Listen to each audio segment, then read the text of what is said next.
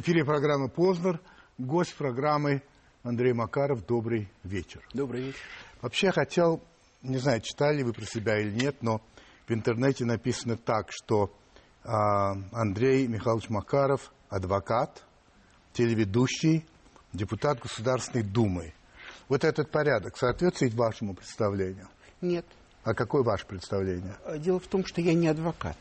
Ага. Э, когда 10 лет тому назад писался закон об адвокатуре, меня пригласил Дмитрий Николаевич Казак, это важно на самом деле, и попросил вот помочь в подготовке этого закона. Тогда Так. было очень много адвокатов в Государственной Думе, но вот эту норму о том, что депутат не может работать адвокатом, тогда с боем, вот я ее написала, пробивал. Почему на самом деле? Я очень люблю свою профессию, я в душе остался адвокатом.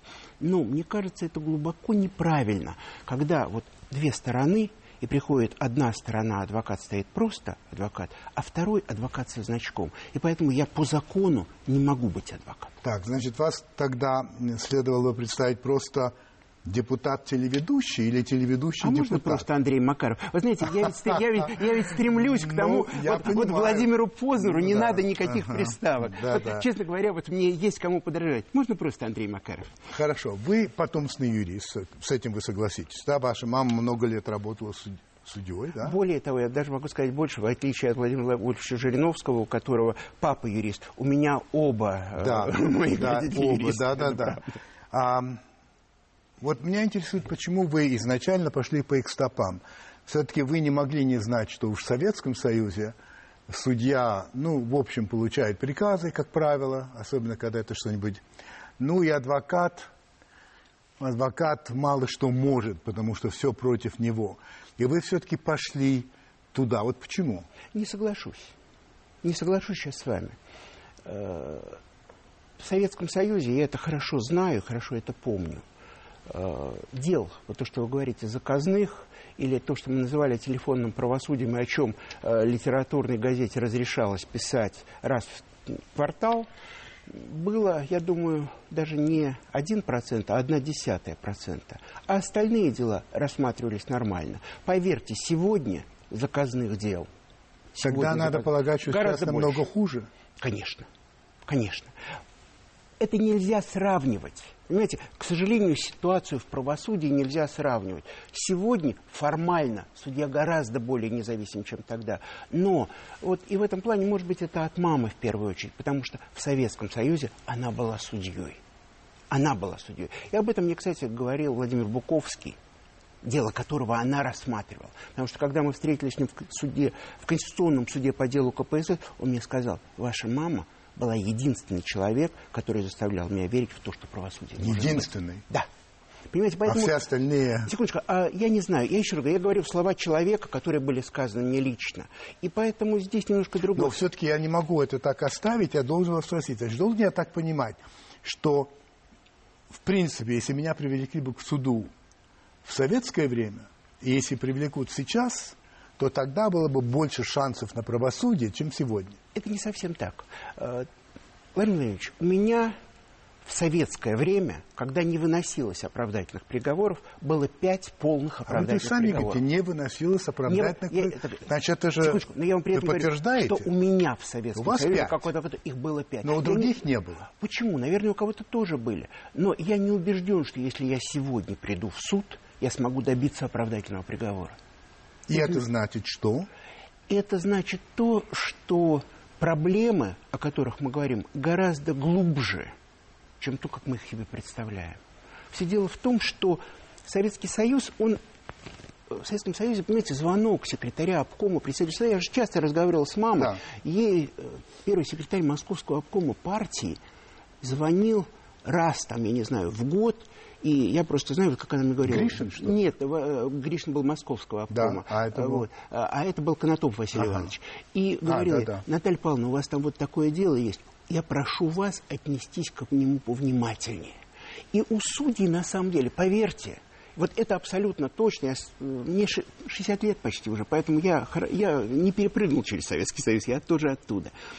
У судей был внутренний тормоз, как внутренний цензор на телевидении, где угодно. И вы это лучше всех знаете. Вот этот внутренний цензор, когда ты рассматриваешь дело, какие-то вопросы, не потому что тебе приказали, а потому что вот этот внутренний цензор говорит тебе так. Это было гораздо сильнее. Сегодня этот внутренний цензор намного слабее.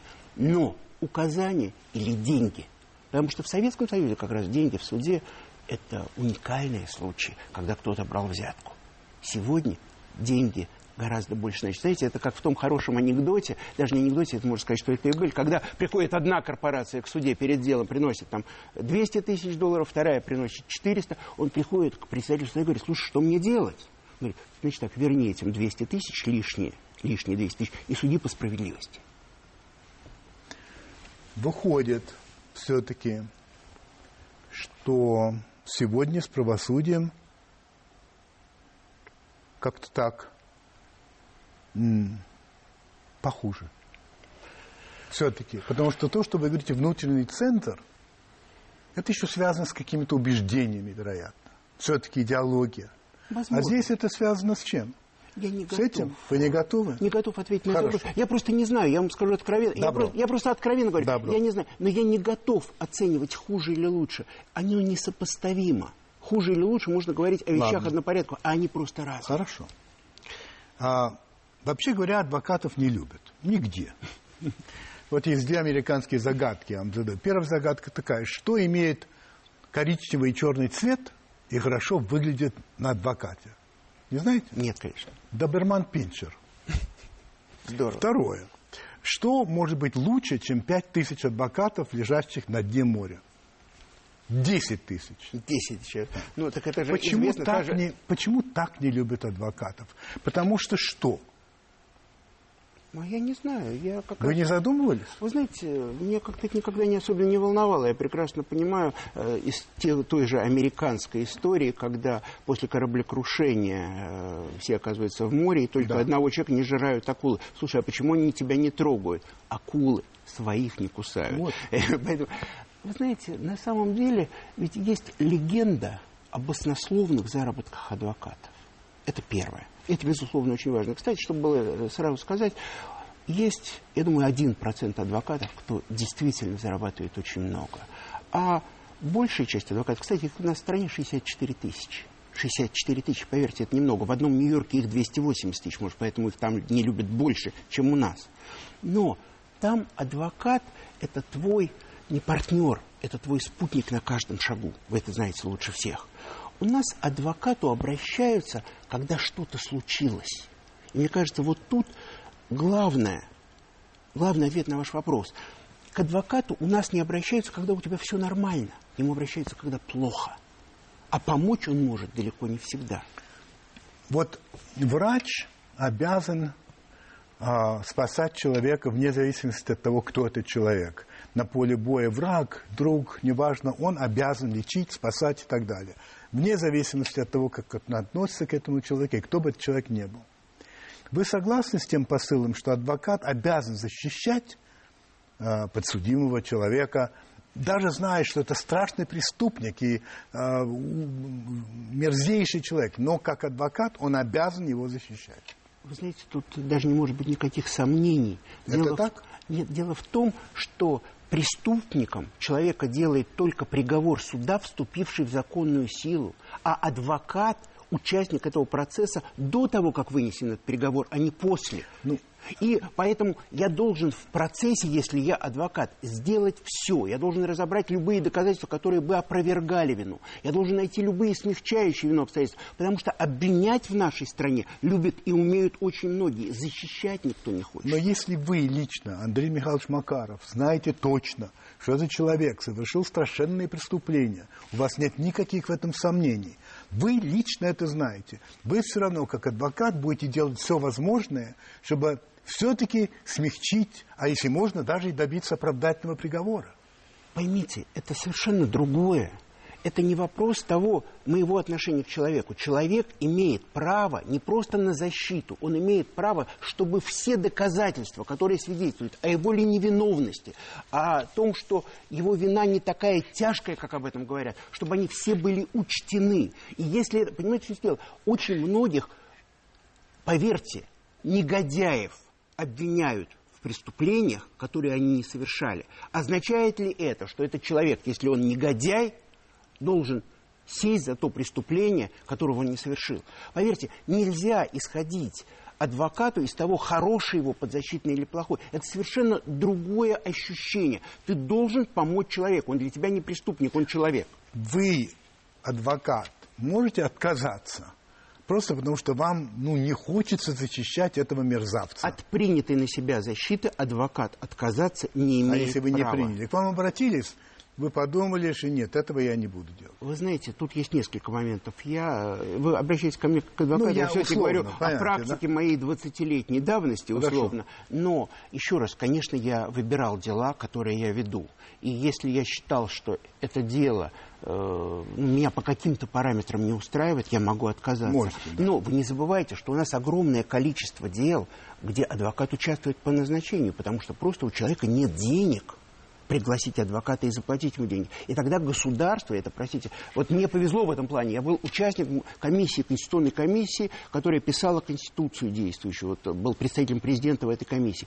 И тогда было очень важно, мы в конституции написали, что человек не просто имеет право на помощь, а имеет право на квалифицированную Андрей помощь. Михайлович, вы же знаете прекрасно, что в странах, во всех странах существует назначаемые адвокаты, да, потому что не у всех есть возможность заплатить.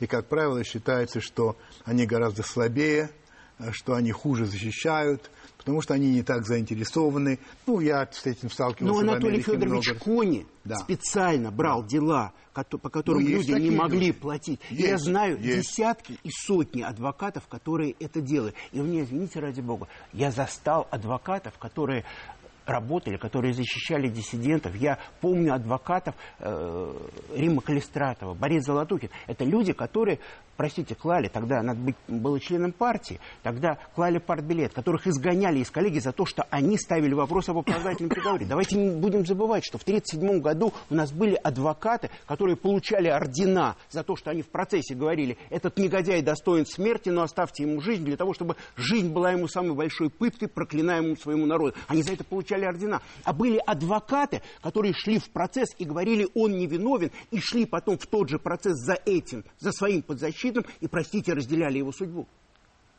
Они что, это за деньги делают? Нет, нет, я понимаю. Да, предание древней старины. Приятно очень слушать. Поверьте, такие адвокаты сегодня тоже есть. Их много. Вы... Другое дело, что, к сожалению, у нас огромное количество адвокатов просто пиарится на каких-то популярных вещах. И сегодня взять какое-то дело стало не потому, что ты можешь что-то сделать, а потому что тебя по этому делу покажут по телевизору. Вы стали известны, не скажу, пиарили, совсем нет.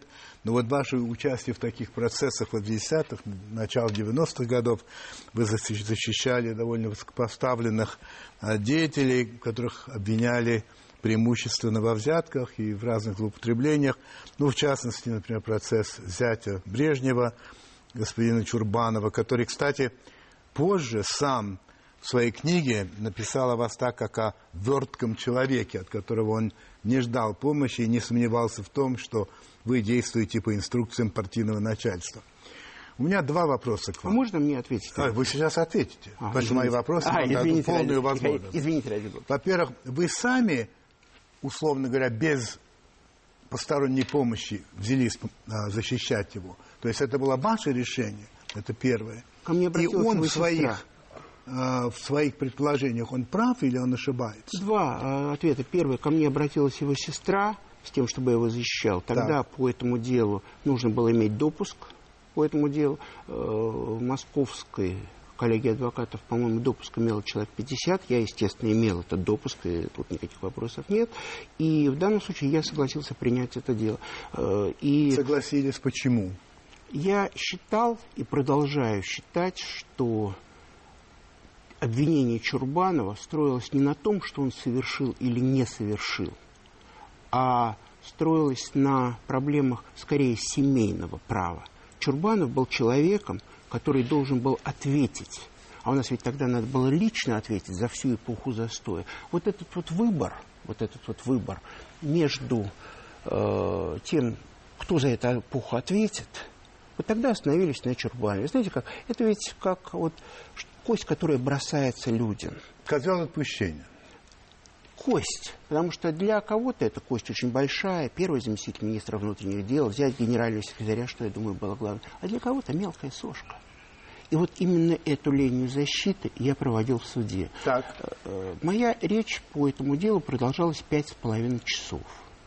Я говорил о том, что прокуратура по этому делу идет в лучших традициях 1937 года. У нас, к сожалению, такого времени нет на телевидении, я как понял. вы знаете. Просто я не буду об И этом вот говорить. то его Секундочку. сомнения я никогда, напрасны. я никогда не комментирую то, что сказал человек, которого я защищал. Он имеет право иметь любое мнение. Могу сказать только одно. Нам отрезали возможность связи с ним связи с ним сразу после дела. У меня, безусловно, есть его заявление, когда мы увиделись с ним после процесса. Он написал мне, что он просит меня не обжаловать приговор. Могу вам сказать, что решением Политбюро он должен был быть расстрелян.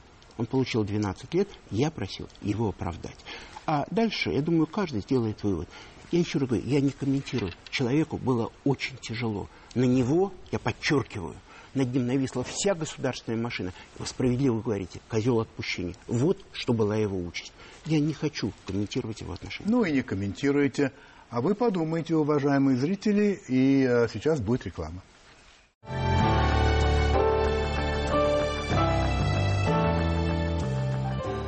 Хватит об, адвокатуре, давайте поговорим о некоторых других вещах. Значит, э, в То есть 29 судебной системой мы покончили, можно идти ну, кончать что-то насчет другое. системы не знаю. Но, значит так, 29 апреля 1993 года вы были назначены начальником управления по обеспечению деятельности Межведомственной комиссии Совета безопасности Российской Федерации по борьбе с организованной преступностью и коррупцией. Длинные названия, Добавьте к этому. но там тем было- не менее. Нет, там еще в названии было предложение высших эшелонах власти.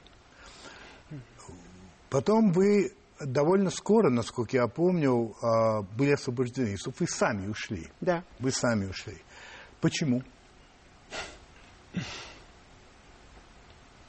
Терял веру в человечество. Ну, правда? Вы знаете, на самом деле это было очень тяжелое время. Еще бы. Реально. И когда Борис Николаевич мне предложил занять это место, Да. мне объективно был дан карт-бланш на работу. Я прекрасно помню, как оппозиция кричала, адвоката назначили на это место. Я помню, как пресса с удовольствием называла меня глашатаем торжествующих коррупционеров. Хотя я повторяю, вот если не могу никак вот отойти от первой части. Адвокат защищает человека, а не преступника. Понятно. А у нас человека-то некому защищать. А вот здесь было совершенно другое. Был вопрос о том, менялась власть, и был вопрос о том, кто остался и кто пришел. Я никогда об этом не говорил, наверное, никогда не скажу, и, главное, никогда не напишу мемуаров. Во всяком случае, это гарантия, как мне кажется, относительно продолжительной жизни и гарантия того, что э, я умру естественной смертью.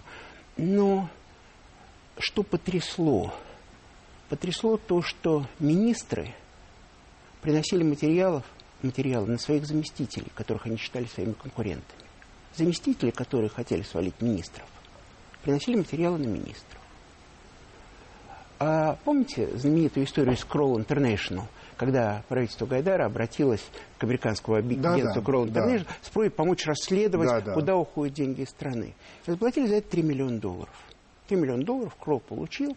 Потом, спустя 9 месяцев, вот уже как раз когда я был назначен, я решил выяснить все-таки, а что там Кролл Да, сделал. да. Э, Я прилетел э, в Нью-Йорк, мы встретились, и э, хозяин, руководитель и партнер, который занимался исполнением этого заказа э, в Кролл International, они сказали, вы знаете, вы первые заказчики, вы заплатили деньги, а когда мы пытаемся у вас получить какую-то информацию о тех людях, которых вы пытаетесь, э, просите нас проверить, вы нам категорически отказываете в этой информации.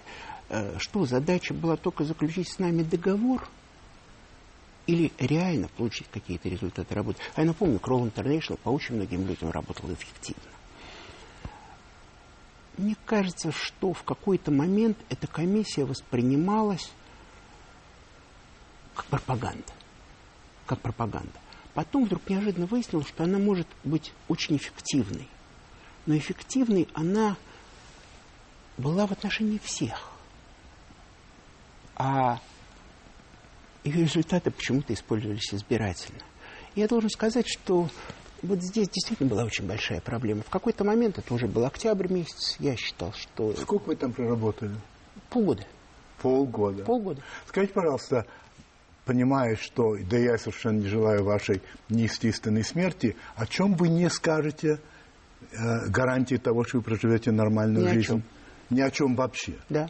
Я могу сказать только одно, что когда я уходил, я думаю, что это был первый случай, когда я швырнул свое заявление в лицо руководителя администрации президента, Это тогда на освещении, тогда это был Сергей Александрович Филатов. Так. Вот. И ну, я не хочу дальше продолжать сцену и ушел. Единственное, о чем меня попросили, тогда приехал э, руководитель контрольного управления Илюшенко ко мне. Я уехал, у меня был гипертонический криз, после этого меня увезли в больницу. И ко мне приехал в ЦКБ э, Илюшенко. Приехал, просил меня только об одном, что уже вся пресса говорит о том, что я подал заявление об отставке, опровергни это, и чтобы можно было спокойно решить этот вопрос. Я сказал, пожалуйста, сделайте любое заявление, я не буду спорить. В 2005 году, значительно позже, вы высказались таким образом. С точки зрения коррупции я не вижу реальной возможности в ближайшее время каких-то положительных изменений в нашей стране. Просто не вижу, сказали вы. А вы видите? Я вас цитирую пятого года. А теперь, вот я и задаю вопрос. Например, вся эта история с Сердюковым. Значит, я был за, за столом, когда кто-то сказал, а, ну вот, начинается борьба с коррупцией. Все кругом просто гомерически засмеялись. Говорят, что идиот, что ли? Это же никакого отношения не имеет. Вот вы-то как считаете, это имеет отношение к борьбе с коррупцией или это что-то другое? Что именно? То, что произошло с Сердюковым. Вы знаете, во-первых, никогда в жизни не сказал ни одного плохого слова о тех, кто ушел. Это первое. Второе. Э, Несмотря на то, что сейчас говорится о Сердюкове, я считаю, что Сердюков сделал очень много в реформе вооруженных сил. я же ведь Более это. того, нет, секундочку, извините, я просто... Просто я, отве- да я- я отвечаю на ваш Ну, вопрос. давайте. Да, безусловно, имеет. Я считаю, что... когда- Имеет. Да, безусловно. Потому что когда происходят какие-то события в министерстве, то, безусловно, за них должен отвечать в первую очередь министр. У нас же привыкли, что будет отвечать кто-то. Имеет. Но, на мой взгляд, я еще раз говорю, я считаю, что следствие, суды должны разбираться в этом. Не мы должны высказывать какие-то предположения. Но я знаю только одно, что Сердюков был одним из тех, кто останавливал повальное воровство в армии. И я знаю не понаслышке, поезжайте в Архангельское и посмотрите дома вот, бывших военных, они, кстати, и сегодня еще есть, и узнайте, пожалуйста, как они и кем строились. Вот Сердюков это остановил.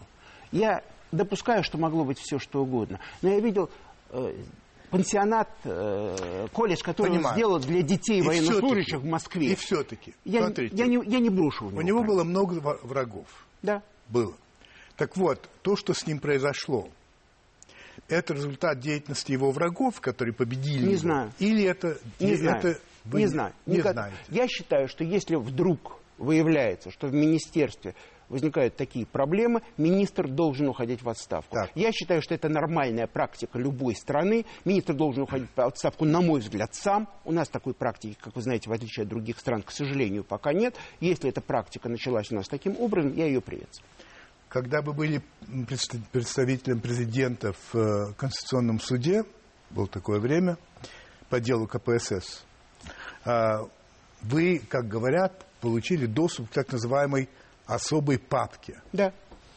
По вашим словам, вы тогда сказали, вот сказать так, что вы увидели реальную историю нашего государства. Это правда. Что имеется в виду? Реальная история за какой период вообще? И что это за реальная история? И когда мы, простые смертные, тоже получим А вы возможность... знаете, это, вы, вот вы задали на самом деле, на мой взгляд, абсолютно ключевой вопрос, даже не для истории, а для понимания того, что у нас сейчас происходит и что необходимо сделать, чтобы изменить ситуацию. Так, Вот когда мы готовились по делу КПСС, мы рассекретили тогда, потому что это было необходимо, порядка 96 тысяч документов. С них был скрыт, э, снят э, гриф секретности. так. Опубликовано из них примерно полторы тысячи. Они все не секретные, их можно найти. Их можно взять из того же дела КПСС. Просто это никого не интересует. Интересовало всех. А сколько расстреляли? Миллион, два миллиона, десять миллионов, двадцать миллионов. Все остальное было неинтересно. Но когда мы подняли вот эту планку до миллионов расстрелянных, мы сами трагедию страны превратили в статистику. Смерть одного человека – это трагедия, тысячи – это статистика, а миллионов тем более. Так вот, мы, к сожалению, увели эту проблему от сущностных вопросов. А выяснилось, для меня было самым страшным. Я был правоверным, поверьте, вот правоверным. Меня принимали в комсомол, э, в пионера принимали э, в музее Ленина. Простите, я ночь не спал, когда меня принимали. Я прошел весь этот путь. Я от него не отказываюсь. Но я увидел, что, оказывается, самыми большими секретами нашей страны были преступления – которые совершало руководство этой страны. Может быть, если бы мы дали возможность людям это увидеть, не спорить о том, сколько расстреляли, а вот дали возможность это увидеть, может быть, было бы иное отношение. К сожалению, этого не произошло. Почему?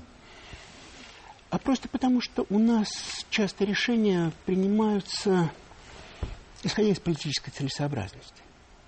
Да, существуют какие-то тайны, вы знаете прекрасно, в разных странах там документы рассекретить через 40 лет, через 60. Это проблема в другом. Мы стесняемся своего прошлого, а главное, к сожалению, очень часто наше будущее, наше будущее представляется нам через вот имперские амбиции.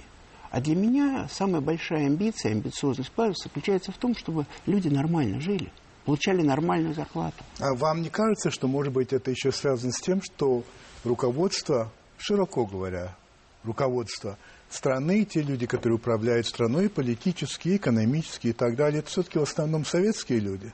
И им не хочется. А я сам советский человек. Я понимаю. Простите, моя родина Советский Союз, понимаю. а не Россия. Так вот, ну хорошо, вы, может быть, э, как это называется, э, белая ворона в этой да стае. не надо, не надо, не надо, не надо. Нет? Я не хочу выделяться. Вот. Э, тех, кто выделяется, обычно быстрее всего отстреливают. Это правда. Хороший довод. Я не об этом. Вы знаете, а вы не обращали внимания, что вот когда у нас начинается очередная какая-нибудь антиамериканская истерика, да. когда антиамериканизм у нас уже из всех электробытовых приборов, там, да. откроешь уже да. не телевизор, а да, микроволновку, да, откроешь, он да. оттуда идет. Да. Ну, ну. А это нравится людям. А вы не замечали, что на самом деле это не проблема верха, это проблема страны, это проблема людей. И это проблема того, что может быть просто э, в свое время э, давайте я не буду имен называть, э, замечательная женщина, э, профессор э, Стаффорда во время наших первых встреч перестроечных, там, когда мы еще пытались налаживать контакты, когда была влюбленность вот России и Америки, вы проводили да, да, телемосты, ну, как же, как а я тогда как раз по линии Комитета молодежных организаций выезжал, тогда занимался э, контактами, установлением этих контактов, она сказала, что вы русские счастливые люди, вы даже не понимаете, как вы плохо живете. Мне кажется, может, в этом и смысл. У нас, к сожалению, проблемы реальной жизни, реальной жизни накладываются на восприятие всего. И если вы будете искать ответы на вопросы, вот, на эти вопросы, вне того, что сегодня, давайте не говорить, у нас 12,5% живут ниже черты бедности. Это 18 миллионов человек. Это не проблема болотной. Меня болотные вообще не волнует. Меня волнуют эти 12%. Да, но все-таки я не понимаю, мне казалось, и, может быть, я ошибаюсь, что когда говоришь людям правду, пускай жестокую, пускай тяжелую, но зато правду, и они понимают, что это правда, потом легче. Наверное, вам легче. А человеку, который не знает, будут ли у него продукты для того, чтобы накормить сегодня Какая ребенка, связь? Какая связь? прямая, потому что мы все живем в своем мире. И все то, что происходит вокруг нас, мы ощущаем в первую очередь потому, в каких условиях живут наши дети, что их ждет завтра, какое образование, смогут ли они пойти в нормальную школу, смогут ли отправить ребенка в детский садик. Понимаете, мне, честно я могу сказать, мне надоело обсуждение проблем вообще. Я хочу обсуждать конкретную жизнь людей. Вот мне приходится сегодня в бюджете, когда мы занимаемся этим, мне опять начинают дав... давить миллиардами рублей и так далее, миллиард туда, миллиард налево. Мы измеряем все миллиардами рублей. А меня интересуют вот эти миллиарды. Вот сколько больниц построено, как в этих больницах лечат, какие лекарства пьют, какие школы, какая температура в школе в Сибири, не надо ли девочке в Сибири в школе бежать в туалет зимой в 40-градусный да, мороз. Вот вы, это для меня гораздо важнее. Вы, конечно же, адвокат. И вы, конечно, умеете уводить. Да нет, пожалуйста, я отвечу на ваш вопрос. Я вам еще раз говорю. Вас интересует вопрос, виновато ли в этом руководство? Нет, я хочу, пожалуйста, нет, я виновато. Хочу Всегда. понять, руководство почему, виновато во всем том, что происходит. Почему не хотят говорить ту правду, которую вы читали своими глазами? А потому что она никому не интересна. Прямо-таки. Прям-таки. Вы думаете, мы бы, если бы имели эти бумаги, сейчас бы зрители не смотрели, им было бы неинтересно? Я вам гарантирую, что смотрели бы 6-7% зрителей, как в принципе смотрят эти программы. И я прекрасно, все-таки я не первый день работаю на телевидении, я прекрасно знаю, какие темы интересуют, а какие нет. Людей интересует правда всегда. Это я, мой опыт безусловный. Только правда. И не та правда, которую специально используется для чего-то, а просто Владимир, правда. Вы говорите правду. Стараюсь всегда. И я стараюсь. Ну вот и Иногда всё. нам Так не и в чем чё? друг друга упрекнуть. Нет, я вас не упрекаю. Интересно ваше, почему, как вы думаете, то происходит. Бог с ним. 12 декабря 1993 года, почти ровно 19 лет тому назад, всеобщим голосованием народ тогда и э, России принял новую конституцию, к которой вы имели отношение, Да. поскольку вы э, участвовали в проекте Да, подготовки я был представителем президента в Конституционном в последнее время довольно много говорят о необходимости изменить Конституцию. Кое-что изменили президентский срок, а, депутатский срок. Вообще, как вы относитесь к тому, чтобы изменить Конституцию? Так или иначе, надо это делать? Нет, Не надо. ни в коем случае. Потому Более- что Вы знаете, я считаю, что в Конституции есть все для того, чтобы страна могла успешно развиваться. Когда мы ее писали, и это был очень важный момент, в Конституцию вошло главное, вот второй раздел Конституции права, свободы человека, гражданина.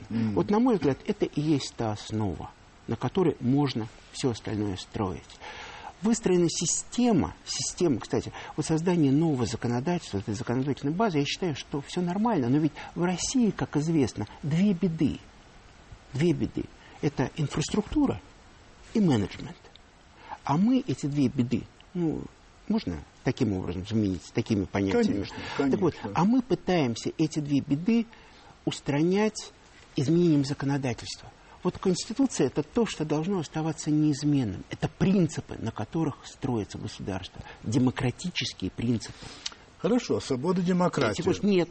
И права человека, личность человека как самая главная ценность. Это есть в Конституции. Меня очень пугает то, что сегодня, сегодня мы пытаемся очень многие проблемы решать внесением изменений там, в уголовный кодекс, в административный. Вот об этом я и хочу вас Пожалуйста. спросить. Вот смотрите, недавно, ну, за последнее время было принято довольно много всяких законов или поправок к законам Государственной Думы, ну, в частности, по поводу митингов, по поводу государственной тайны. Немало людей есть, которые говорят, что это репрессивные, на самом деле, а, поправки, законы. Вы голосовали за них? За какие-то, да, за какие-то нет. Думаю, что вы за те, о которых вы говорите, я голосовал. Да. Я очень редко голосую против, в тех случаях, когда я считаю, что это действительно принципиально. Я гол- голосовал против закона о полиции, ну, против закона там, о наделении специальными полномочиями ФСБ. Причем там э, второй закон, это было еще несколько раньше, э, на мой взгляд, он был абсолютно безопасный, но мне казалось, что он просто имеет такое знаковое значение. Э, Владимир Ильич, вот я хотел как раз пояснить свою мысль Ну, в самих этих законах нет вообще ничего страшного. Причем я просто, э, к сожалению, я думаю, что формат передачи не позволит это доказать, потому что Не я позволит. готов, это, я готов как юрист это доказать. Хорошо. Проблема не в законе, А? проблема в правоприменении. И как поэт- всегда так. нет, не всегда, простите. Не всегда. Вот все дело в том, что мы как раз и пытаемся, усиливая ответственность за что-то, неважно, там, за педофилию, например. Есть сомнения в том, что надо усиливать ответственность за педофилию? Да, конечно, нет. Надо усиливать, правильно, абсолютно, все согласны. Только одно но. Когда ребенок на улице пря- плачет, вот он потерялся, может быть, подойти к ребенку и погладить его по головке сегодня, надо подумать, а не поволокут тебя ли сразу в кутузку, что ты педофил. Проблема, я еще раз говорю, не в законе. Проблема в том, кто и как его применяет. И надо менять, на самом деле, сейчас скажу, э, может быть, такое э, полунаучное слово, но это, мне кажется, очень важно. Парадигма. Да Парадигма. суще- мозги надо менять-то. Э, Да, но мы помним, Мозги. что разруха Да, не в в клозетах. Э, Надо менять. Понимаете, для чего существует полиция? Для чего существует э, безопасность? Она существует для защиты людей или для защиты государства, скажем так, мягко, от людей. Вот если это развернуть, то все будет нормально. Ни один из этих законов, поверьте, сам по себе опасность Да, не если несет. развернуть возможно. Хороший, да. Если. По-английски еще короче if. Да. Маленькое слово такое, да. Ваши слова. Сегодня недоверие людей к власти – главная проблема страны. Многие люди считают, что власти народа живут в разных плоскостях, и эти плоскости не пересекают. Это сказано вами в этом году. А можно им возразить этим людям? Нет, это Нет? правда. Это правда. А почему? Вот от чего такое недоверие? От чего? Ну, я думаю, что здесь очень много причин. Очень много Но причин. нет ли каких-нибудь двух главных или каких-то очевидных, что вот если бы не было того-то и того-то, то отношения было бы другие? Я не готов упрощать. Я думаю, что для людей первая главная причина все-таки это расслоение общества, имущественное в первую очередь расслоение. Во-вторых, к сожалению, это, помните, в советское время говорили, что это болезнь уха глаза, когда больной приходит Да, в да, поликлинику. да, да. То есть я не, не, это несоответствие того, что я вижу, и того, что я слышу. Ну, конечно. Э, Я думаю, что здесь очень много. И вот когда я... Просто, понимаете, для меня эти слова диагноз, а для очень многих людей эти слова приговор. Для меня эти слова как попытка, э, ну, извините, для врача подыскать лекарство, как это изменить. А эти слова для остальных, что вот приговор все безнадежно. Э, Я не уехал из нашей страны, когда мне это предлагали в 80-е. Вы знаете, я всю свою жизнь пытаюсь на самом деле доказать, Что значит предлагали? Мне предлагали уехать. А вы не Джордж- могли Джордж- сами взять и уехать? не в этом дело. Мне Джордж, ну, понимаете, люди едут в неведомое, не знают, что. Мне Джордж Сорос предлагал уехать и работать в Америке и так далее. Я имел эту возможность, то есть хорошо устроиться. Я не уехал. И сейчас всей своей жизнью я пытаюсь доказать, что выбор, который я сделал, не просто для себя, а для своих детей. Я сделал правильный выбор. Я родился в этой стране. Я не собираюсь отсюда уезжать. Понятно. Совсем недавно мы с вами встретились на каком-то вечере, я точно не помню на каком. На эхе Москвы.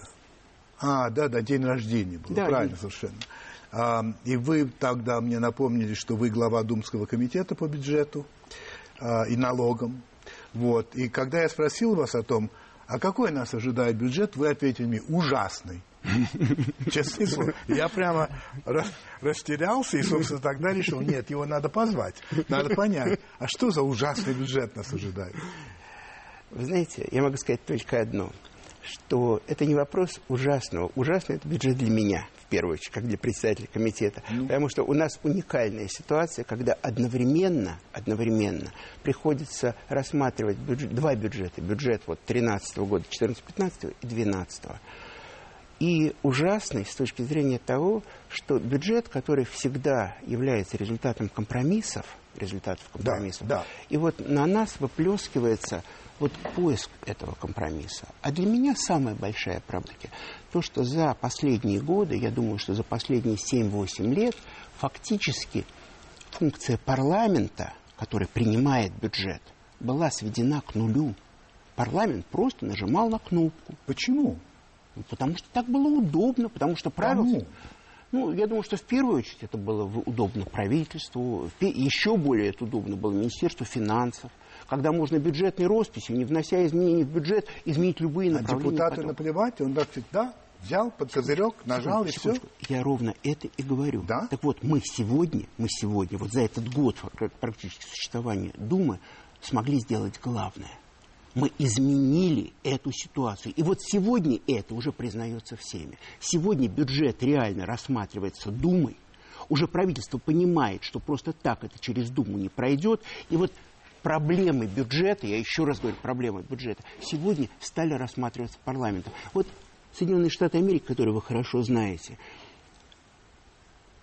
Конгресс 92% времени, это подсчитано, тратит на рассмотрение бюджета. 92% всех законодательных актов проходит, это бюджет страны.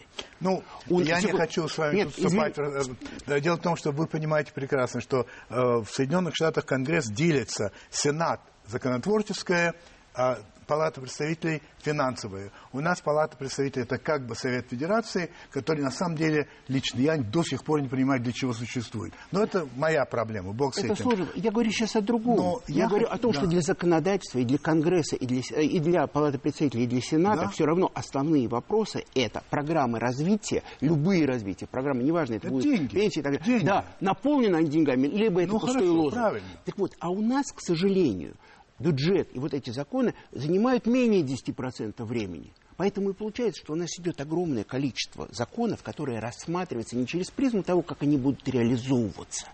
И вот когда я говорю, что бюджет ужасный, для меня это, во-первых, поиск компромиссов, а во-вторых, я прекрасно понимаю, что мы верстаем бюджет в исключительно тяжелой ситуации. В исключительно тяжелой ситуации непредсказуемости, когда не хватает денег, реально не хватает. И когда надо делать выбор. Значит, послушайте, вы вообще с точки зрения многих едва ли не главный критик нынешнего бюджета. Да.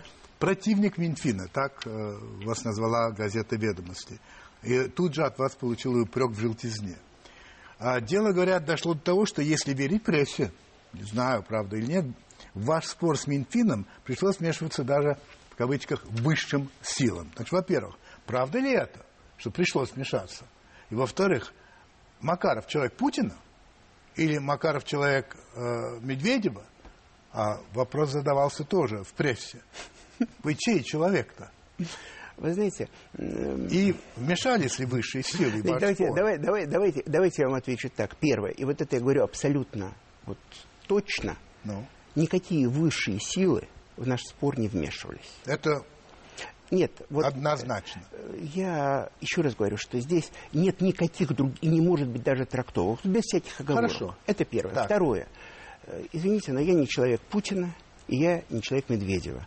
Э, я человек своих родителей, которые меня родили. Ну да, ну да, это мы все, но тем не менее. Тем не Когда менее... говорят о политических деятелях, вот эта формулировка, которую я э, осмелил озвучить, она вполне законная.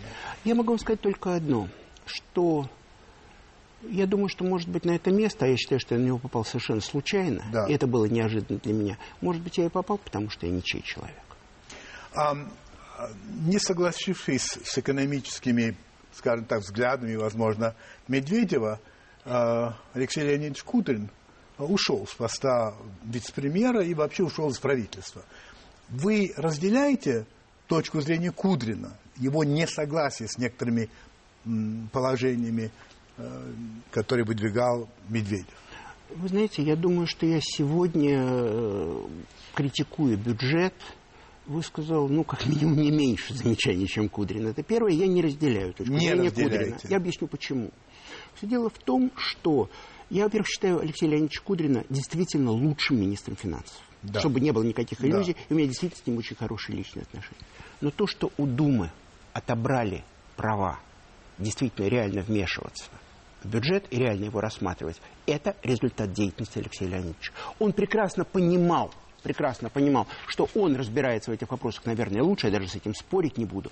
Но вот в Конституции записано, правительство готовит бюджет и его исполняет.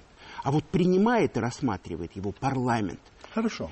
Секундочку. Нет, извините, это, абсол, это абсолютно принципиально. Я понял. Это просто абсолютно я... принципиаль, это принципиальная позиция. Так вот, я могу сказать только одно. На сегодняшний день, на сегодняшний день сделано все, вот все, что возможно. Я думаю, что вот это совместная работа да. для того, чтобы решить проблему главную, независимо от того, какой будет цена на нефть, все обязательства государства Понял. будут выполнены. Но вот проблемы развития страны, развития страны, как развивать ее экономику, как уходить от нефтяной зависимости. Пенсионная реформа, которую сейчас правительство предложило и которую мы сейчас приняли по предложению правительства, эти темы требуют гораздо более серьезного обсуждения. Мне жаль, что эти темы будут обсуждаться после того, как решения принимаются, а не до того.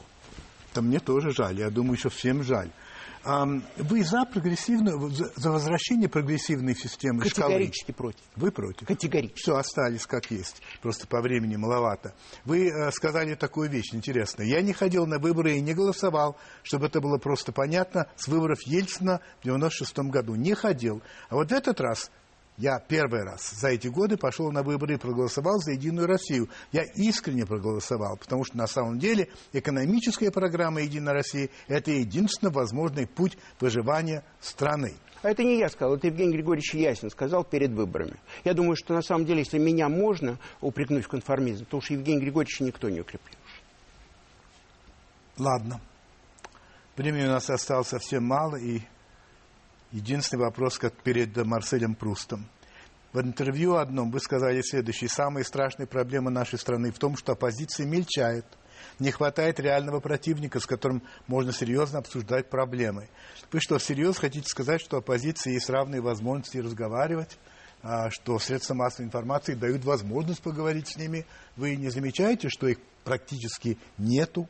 Владимир Владимирович, я, в отличие от вас, не мыслю столь глобальными категориями. Я мыслю категории, когда я и оппозиция выходим на трибуну и обсуждаем бюджет. Вот если вы возьмете заключение комитета по бюджету, которое да, я писал, да, 120 да, страниц компьютерного да. текста критики бюджета, и посмотрите, что говорила оппозиция, вы увидите, что да, оппозиция мельчает. Я Им говорю, достаточно вы, прочитать. Вы понимаете, это. о какой оппозиции я говорю? А я говорю о реальной оппозиции. А не, то, о той, то не, не о той, да, простите, для меня болтовня на митингах ага. это не путь решения проблем людей. То есть на, это митинг, не на митингах. КПС, КПРФ это оппозиция, ЛДПР это оппозиция. Нет, а кто нет оппозиция я считаю, тогда? что сегодня в стране нет оппозиции. Вообще? Да. То есть все согласны? Нет, я считаю, что сегодня, к сожалению, самая большая беда власти Да. то, что у нас нет серьезной оппозиции. Я бы искренне хотел, чтобы эта серьезная оппозиция появилась, чтобы не была серьезная программа, чтобы это была действительно Понятно. угроза власти. Хорошо. власть сможет развиваться. Последний вопрос. Э, Как говорят англичане, last but not least. Да? Недавно, значит, назначенного губернатора Московской области Шойгу внезапно сажают на, в кресло, э, освободившееся кресло министра обороны. Столь же внезапно, значит, э, на место Шойгу перекидывают теперь бывшего руководителя фракции «Единой России». На его место избирают Владимира Васильева. Спикер Думы, надпартийный господин Нарышкин, вдруг вступает в Единую Россию. Вообще вы понимаете, что происходит? А вы? Нет. А поэтому вас спрашиваю. Я же не, не вращаюсь в этих кругах. Понимаете, то, что вы сказали, я, честно говоря, я считаю, что гораздо более серьезные вещи происходят, чем то, что вы сказали. Здесь право президента назначить... То есть вы понимаете, что происходит. Мне вот это... Да, понимаю. Просто я успокоился, Нет. что есть хоть кто-то, кто понимает, что Нет, я могу вам происходит. сказать только одно. Я понимаю то, что происходит. И я еще раз, я вернусь к тому, что я сказал, буквально одной фразой. Да. Это то, что, к сожалению, очень многие вопросы, ведь мы говорим практически об одном и том же. И многие выводы, которые делаются, для меня это диагноз, а для кого-то это приговор. Я хочу, чтобы в нашей стране жить было лучше. И я уверен, что это можно Кто сделать. этого не хочет? Нет, секундочку. Я уверен, что мы можем это Ага. сделать. И это делаем. Вот я каждый день делаю так, чтобы жить было лучше. Марсель Пруст имеет к вам несколько вопросов. Владимир Владимирович, а можно, извините, буквально одну секунду просто. А вот, э, правда, вот это интересно. Вот Марсель Пруст, ведь Марсель Пруст, насколько я помню, никогда не задавал вопросов. Он только отвечал. На них, причем известно только два варианта ответа. Да. 13 и 20 лет. Нет, нет. Их было два, 13 и 20 лет. Но вот почему-то... Но он же не задавал почему-то, вопросов. Почему-то опросник стал называться опросником Марселя Пруста. Это не я придумал. Да нет, я, Вот, нет, понимаете? я знаю, кто это Почему? придумал, Да, поэтому у меня нет. И кроме, э, кроме того, я даже иногда ввожу вопросы, которые ему не задавали. Кстати, один очень интересный. себе. Думаю, Что вы скажете, когда предстанете перед Богом? Марселю просто не задавался этот Да. вопрос, он на него не отвечал. Кстати, а почему вот нерелигиозный человек Познер, я тоже нерелигиозный человек, э, задает этот вопрос? Вас Вы действительно знаете, волнует когда эта тема? у вас будет своя телевизионная программа, которая, как я понимаю, начинается завтра в прямом эфире, вы меня пригласите и зададите мне вопрос. Можно? Я на вас буду, Можно? я буду отвечать. Можно? Да. Договорились? А сегодня, да, Д- конечно, договорились? а сегодня задаю Я вопрос вас приглашаю, Владимир Владимирович. Значит, вы скажете, когда. Значит, чего вы больше всего боитесь? Зависть. В каких случаях вы лжете? Никогда. Что вам больше всего не нравится в вашей внешности? То, что все помнят, что я когда-то весил на 92 килограмма больше. Если бы вы могли изменить в себе что-то одно, что бы это было? Вы знаете, я думаю, что самое сложное для человека – это остаться самим собой. Я хотел бы остаться самим собой, но если можно, на 30 лет э, моложе. О чем вы больше всего сожалеете? То, что эти 30 лет, к сожалению, что моложе я уже никогда не буду. Что вы считаете своим главным достижением? Я надеюсь, что об этом поговорят на моих похоронах. Какова ваша главная черта? Терпимость и, э, судя по мнению моих друзей, чувство юмора. Но все-таки о главной черте, наверное, лучше спрашивать друзей и врагов. Что вы считаете своей главной слабостью? Терпимость. Какую добродетель вы цените выше всех? Терпимость. Оказавшись перед Богом, что вы ему скажете?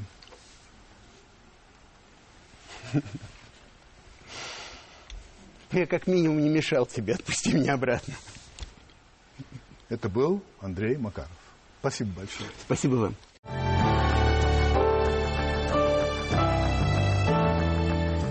Я не общался с вами ровно две недели, поскольку в прошлое воскресенье не было программы. Она никогда не выходит по праздникам, а это был, как вы помните, праздник. И вот в течение этих двух недель а, я был в центре внимания, совершенно неожиданно для себя. Все началось с того, что какой-то депутат Государственной Думы, я не помню его фамилию, а, потребовал, чтобы я либо извинился за свои не очень комплиментарные высказывания по поводу правосудия в России, либо, чтобы, если я не буду извиняться, чтобы меня уволили. Вот. А потом э, интернет-ресурс, тоже не помню название, э, сообщил, что сегодня, 11 числа, состоится последняя моя программа, после чего я уеду навсегда во Францию. Ну и пошли звонки, ну и так далее, и так далее. Так что позвольте внести некоторую ясность. Я не извинился, меня не уволили, сообщение о моем отъезде полнейший бред. И сегодня, ну, если не будет какого-нибудь несчастья, не последняя моя программа. Теперь несколько соображений. Я знаю, что нравлюсь я далеко не всем. Некоторым даже не нравится моя одежда, скажем, мои пиджаки – о чем они говорят прямо в прямом эфире. А, ну, это, видимо, их сильно занимает или не о чем говорить. Ну, как говорится, de gustibus non disputandum est. Хотя, может быть, им не нравится латынь тоже. Некоторых раздражает, что у меня три паспорта. Я их понимаю. Меня это тоже раздражало бы. Впрочем, это можно пережить. А вот то, что я без всякого стеснения высказываю собственные мнения и не желаю чтобы меня приписывали ни государственникам, ни к патриотам, ни к оппозиционерам, а говорю то, что я хочу говорить. Вот это вот, конечно, выдержать невозможно. И отсюда желание меня куда-нибудь отправить подальше. Ну, что вам сказать? Я бы уехал, ведь есть куда, но не уезжаю. И знаете почему?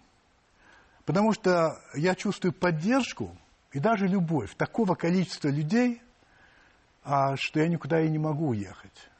Я работаю для них и буду дальше также работать, носить те же пиджаки и говорить то, что я думаю.